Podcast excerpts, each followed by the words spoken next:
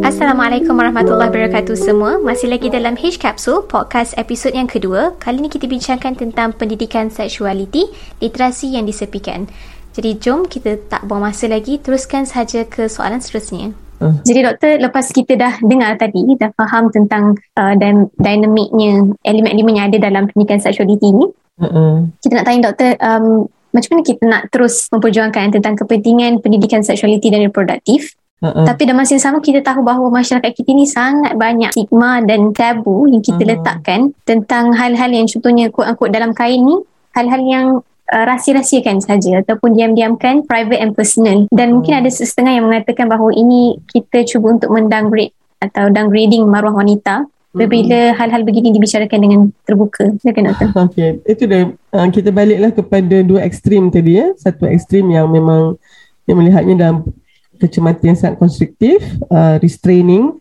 uh, dan respon kepada pandangan begini adalah satu pandangan yang uh, quote unquote uh, liberating, uh, yeah? uh, liberating and then macam uh, membebaskan wanita itu gitu kan. Uh, so dan dua pandangan ini, dua kutub ini akan sentiasa berlaga lah ya? dan oleh sebab tu uh, bagaimana kita nak mengambil pendekatan yang bukan tengah-tengah tetapi yang sejahtera pada pandangan saya orang yang ambil uh, standpoint yang tengah-tengah ni dia macam sebenarnya tak commit pun ya so kita tak maulah juga begitu ya jadi kita ibarat lalang ditiup ke mari ke kita ke kanan tiup ke kiri kita ke kiri kita tak mau macam tu hmm.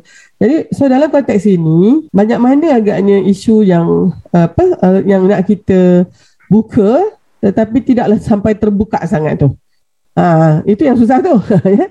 Daripada pandangan Dr. Har, uh, ini yang memerlukan ketelitian dari sudut sudut pandang ilmu, ya, uh, ke apa kesediaan untuk berdiskusi uh, dan berbincang dan meletakkan pandangan masing-masing ke dalamnya dan akhirnya dapat menyimpulkan satu rumusan yang menunjukkan adanya di situ kesejahteraan dan imbangan antara kedua kutub tadi tu. Okey? Uh, dan sebenarnya Islam begitulah ya. uh, uh, zina uh, di apa uh, diharamkan tapi perkahwinan itu sangat digalakkan. Tapi perkahwinan pula tidak boleh dipaksakan. Uh, kan? Uh, jadi jadi macam mana tu? Maknanya kalau kita jadi orang yang datang daripada kutub yang paling kanan contohnya ya Islam mengharamkan zina. Oleh sebab tu kita hanya buat ni semua dalam perkahwinan. Okey tapi tak boleh juga kita paksa ya orang berkahwin.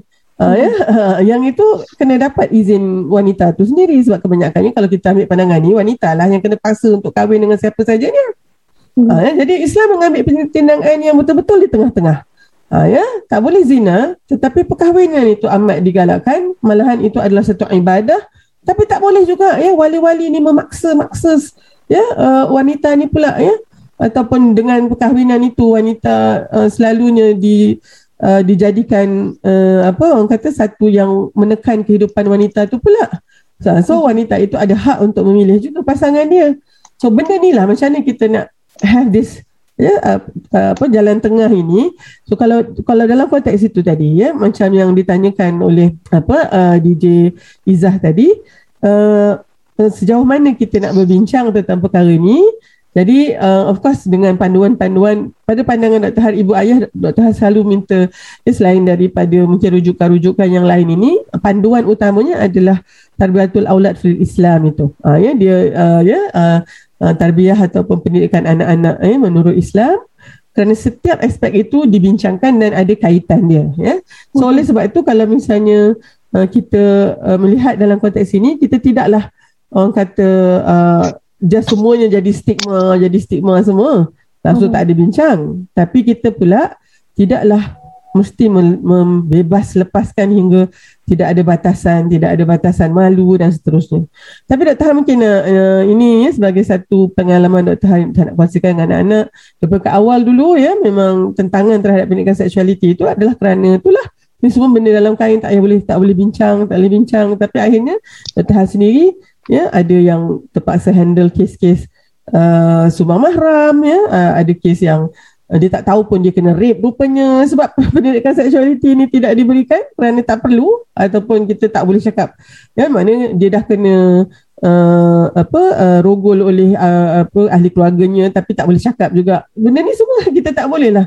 Ya um, jadi kena ada sesuatu maka kenalah ada aspek yang mesti dibincangkan dan khususnya uh, oleh ibu bapa janganlah semua letakkan di sekolah pula uh, so ini ini antaranya uh, ingat masa tu dia ada satu rancangan uh, live ya TV Dr. dipanggil uh, dengan seorang lagi uh, of course dalam kumpulan asatiza bercakap tentang ini ya mula mengangkat tajuk ni 2001 Dr. Hari ingat lagi yang di tengah-tengah tu sendiri di depan-depan tu sendiri ya Dr. Hari katakan ya oleh panelis yang satu lagi ya, saya tak nampak ada dalam Islam ni pendidikan seksualiti ni. Tak ada dalam Al-Quran tu. Tak ada saya tengok daripada hadis Rasulullah mengajarkannya kepada anak muda. Ha, ya? Dengan muka memek muka tu di depan skrin TV ya? So Dr. Hari masa tu macam mana nak jawab ni? Course lah ya? Itu satu rancangan agama. Uh, tentu doktor seorang doktor tanpa latar belakang agama ni menjadi underdog lah kan ya? Uh, DJ Syam ya? So tapi doktor Ha kata uh, saya pada pandangan saya begini anak-anak kita pada usia tujuh tahun dia ajar untuk solat. Sebelum solat dia kena diajar dulu wuduk dan bila dia belajar tentang wuduk dia kena tahu apa yang membatalkan wuduk jadi se- semuda tujuh tahun anak kita dengar tentang uh, perkara yang membatalkan wuduk adalah kedatangan haid nifas dan juga keluarnya air mani. Uh, jadi ibu bapa muslim mesti memikirkan dan guru-guru muslim mesti memikirkan bagaimana cara nak menerangkan tentang tiga perkara ni kepada anak seumur tujuh tahun. Uh, maksud tu uh, uh, saya tizah tadi dia macam lama kan ya. Uh, lepas tu dah keluar pula.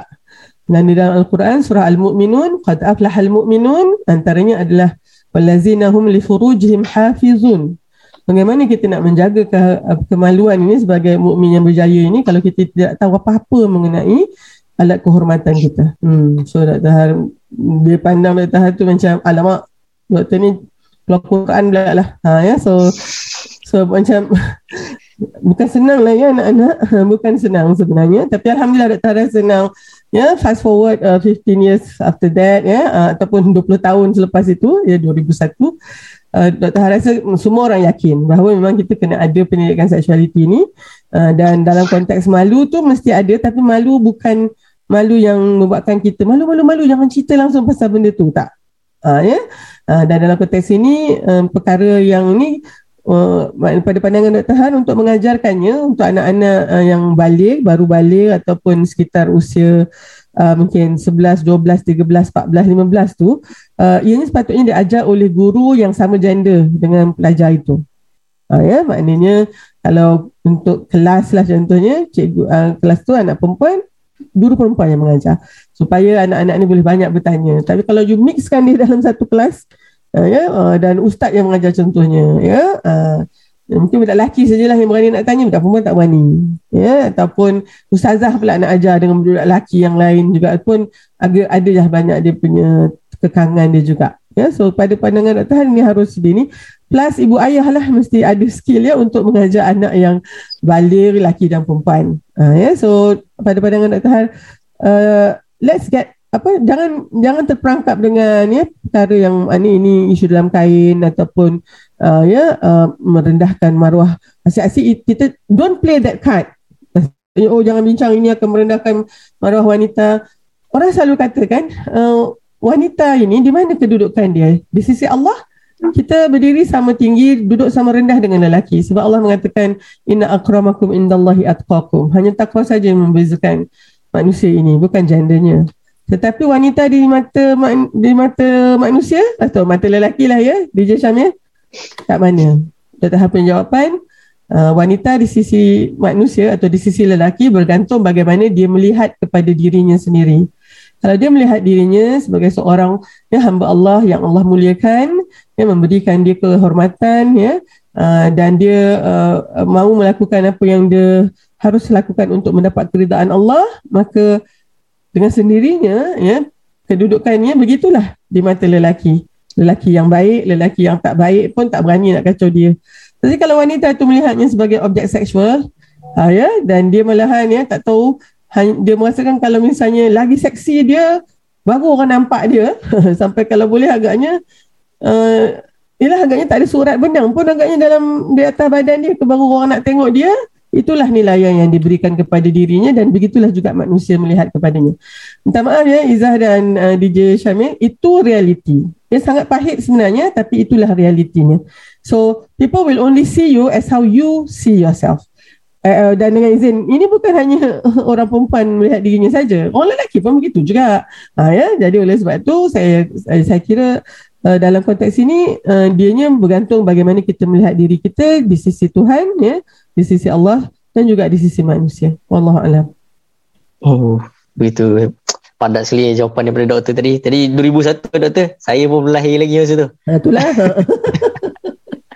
Okay, baik kita kita lihat tadi kita bincangkan tentang uh, memperjuangkan kepentingan, kepentingan pendidikan seksualiti ni. Yang mana kita lihat dari daripada apa doktor kata kita, dia bukanlah satu perkara yang kita perlu diam-diamkan saja. Dan juga bila kita nak perjuangkan tu bukanlah apa berlebihan dan dia ada borderline dia yang kita kena sampai tu kan. Ha, jadi kita kena dan dan kalau daripada bincang awal tadi pun seperti yang doktor kata dia punya tanggungjawab yang paling besar tu adalah pada ibu bapa lah kan sebab dia yang paling dekat dengan anak-anak tu sendiri macam mana skills ibu bapa untuk mendidik anak-anak ni yeah. baik doktor sebelum kita gulungkan soalan yang terakhir sekali lah doktor mm-hmm. berdasarkan perbincangan kita daripada awal sehingga sehinggalah sekarang uh, dalam kita nak bergerak ke hadapan ni doktor apa yang usaha yang perlu kita lakukan dalam uh, untuk menyampaikan kefahaman yang bahawasanya pendidikan seksualiti ni dia penting dan wajar sebenarnya dibincangkan dengan lebih terbuka lebih lagi pada masa sekarang ini doktor?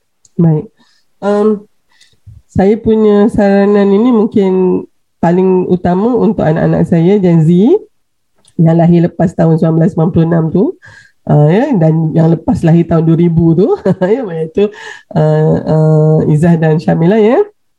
Uh, itu satu dan juga untuk persediaan bagi Gen Alpha ni. Okey. Satu denominator yang tak ada uh, untuk generasi yang sebelum ini dalam konteks yang sangat meluas adalah teknologi digital.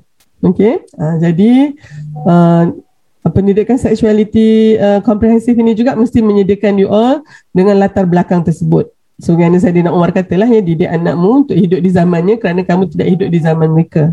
Okay, so oleh sebab tu bukannya masuk dah tahap apa yang dah kita buat selama ni kita harus kesampingkan atau kita buang saja, tidak. Ya, uh, cara pendidikan itu asas prinsipnya uh, memang ada ya. Dia punya foundation tu masih itu juga. Cuma mungkin kaedahnya itu sekarang ni berbeza. Berbeza dalam konteks apa? Sebagai ibu bapa ni ha yang nak menyediakan anak-anak dengan pendidikan seksualiti ni satu kita tak boleh bagi dia self educate ataupun tadilah belajar sendiri-sendiri ya. So dengan itu kita kena menerima hakikat bahawa anak kita hari ini ya mempunyai guru-guru lain uh, dalam aspek pendidikan seksualiti ni In fact bukan hanya pendidikan seksualiti yang lain pun ya tak payah pergi sekolah dekat setahun pun SPM lagi lagi tinggi markahnya. Ha, kan? Ha, mana sampai guru-guru terpaksa termenung sekejap. Agaknya budak-budak ni lagi lagi baik belajar tak ada cikgu kot.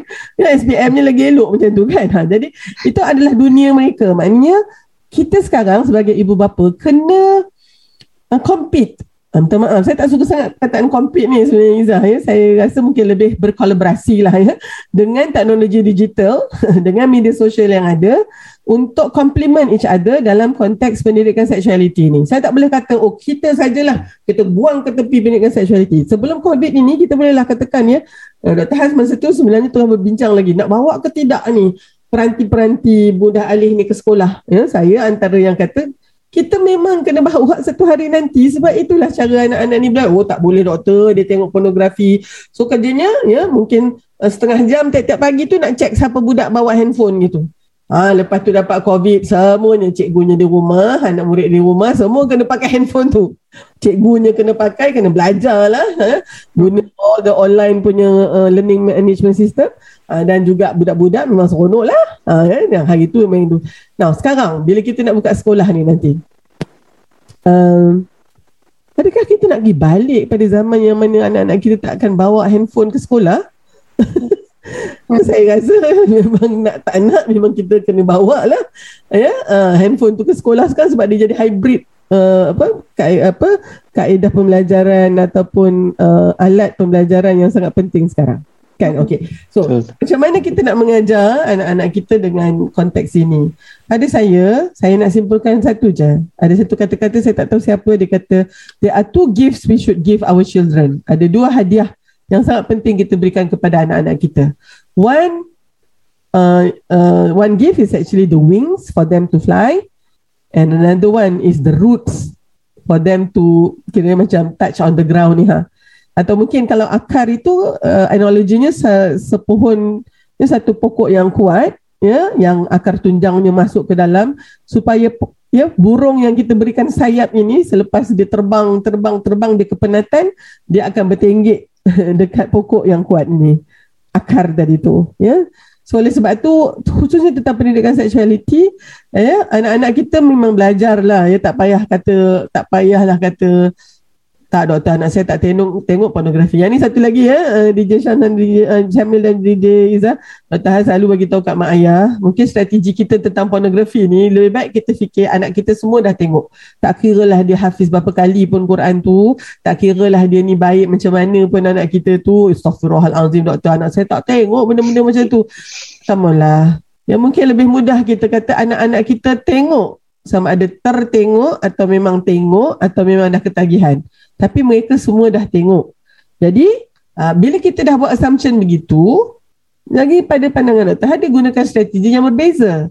Dan anak-anak ni pun sebenarnya bila kita ambil strategi, oh, kau tak tengok kan nak? Allah, kau ni nak, kau nak anak Hafiz kan?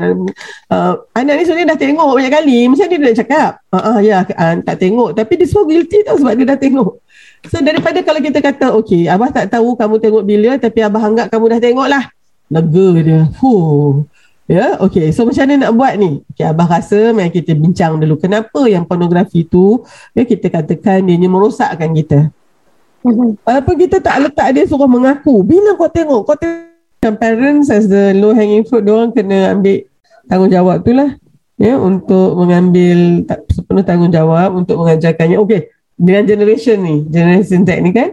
So, hmm. maknanya kita satu kena terima bahawa anak-anak kita belajar eh, kalau dulu mungkin kita boleh kepung anak kita sekarang tak boleh dah. So kita kena bagi mereka bimbingan supaya uh, diorang boleh explore this. Ingat tak Dr. kata kalau misalnya mak ayah ambil pendekatan oh anak saya tak pernah tengok pornografi lepas tu kan padahal anak tu dah tengok so dia akan hidup dengan dengan the guilt tu lah. Tapi kalau kita kata okay uh, ayah dengan mak assume kawan dah tengok dah Uh, let's discuss apa dia pornografi. Pornografi itu apa saja bahan yang menyebabkan rangsangan seksual.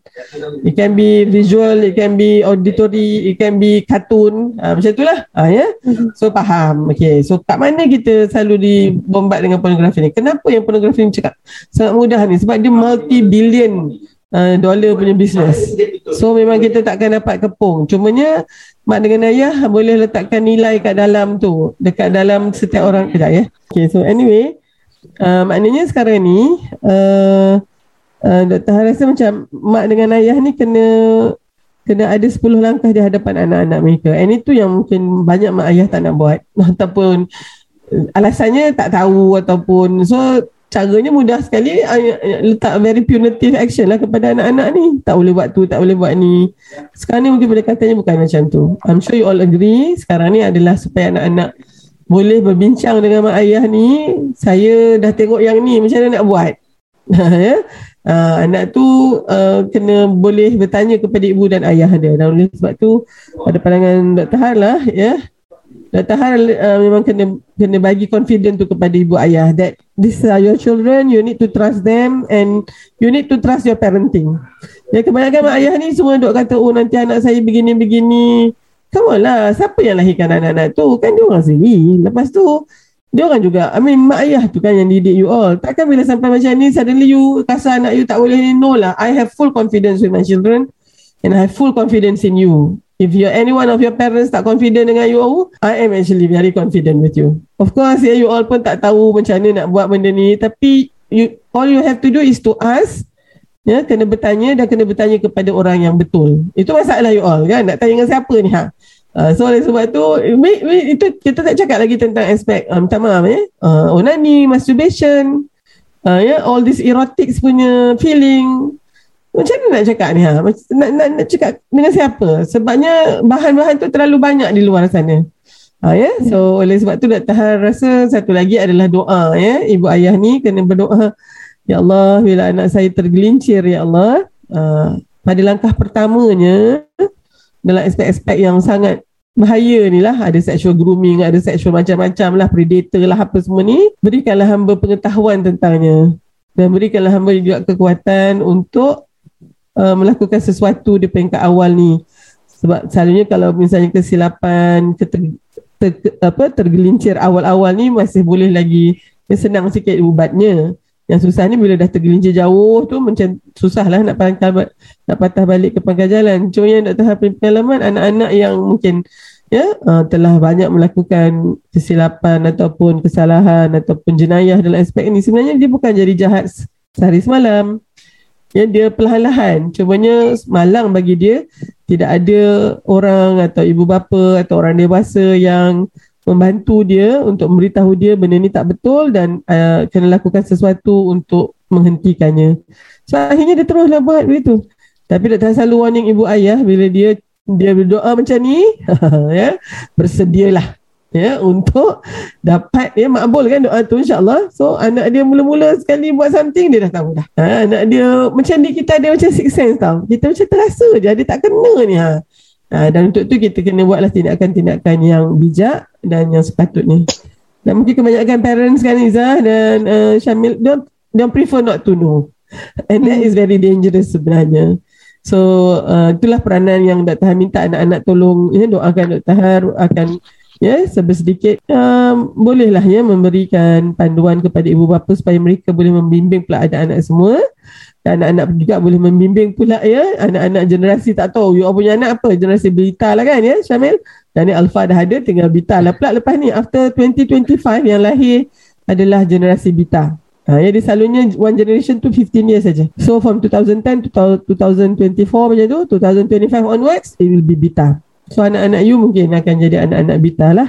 So you must be uh, prepared ya for the day. Macam mana macam mana sekarang kami pening kepala nak parent you all nanti you all pun pening kepala lah nak parent anak-anak you all so best of luck lah ha, ya. jadi I think that is actually how things are insyaAllah mudah-mudahan Allah bagi kita hidayah uh, the only one yang tak berubah adalah Allah subhanahu wa ta'ala ya dan juga uh, apa uh, uh, pedoman dia so kita mohonlah pada Allah dan Dr. nak akhiri macam ni je lah ya Tadi kan awal Dr. cakap pasal anjing menyalak bukit kan tapi yang menjadikan motivasi untuk Dr. adalah cerita tentang uh, burung kecil yang cuba memadamkan api Nam, Raja Namrud yang sedang membakar Nabi Ibrahim AS tu. Ya? Uh, kita buatlah apa yang kita boleh. Dr. Har buat apa yang boleh dengan upaya Dr. Har ni.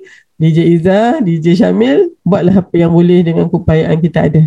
InsyaAllah mudah-mudahan ya. Sebab Allah nanti bukan tanya produk apa yang kita kerja buat hasil aktivism kita ni kan. Ya Allah hmm. hanya kan tanyakan banyak mana kita telah berusaha menggunakan apa yang telah diberikannya ya uh, nikmat yang Allah berikan buat masa ni. Okey baik doktor jadi sangat jelas crystal clear uh, stance doktor yang kita perlu untuk uh, revisit semula bagaimana kita melihat pendidikan seksualiti.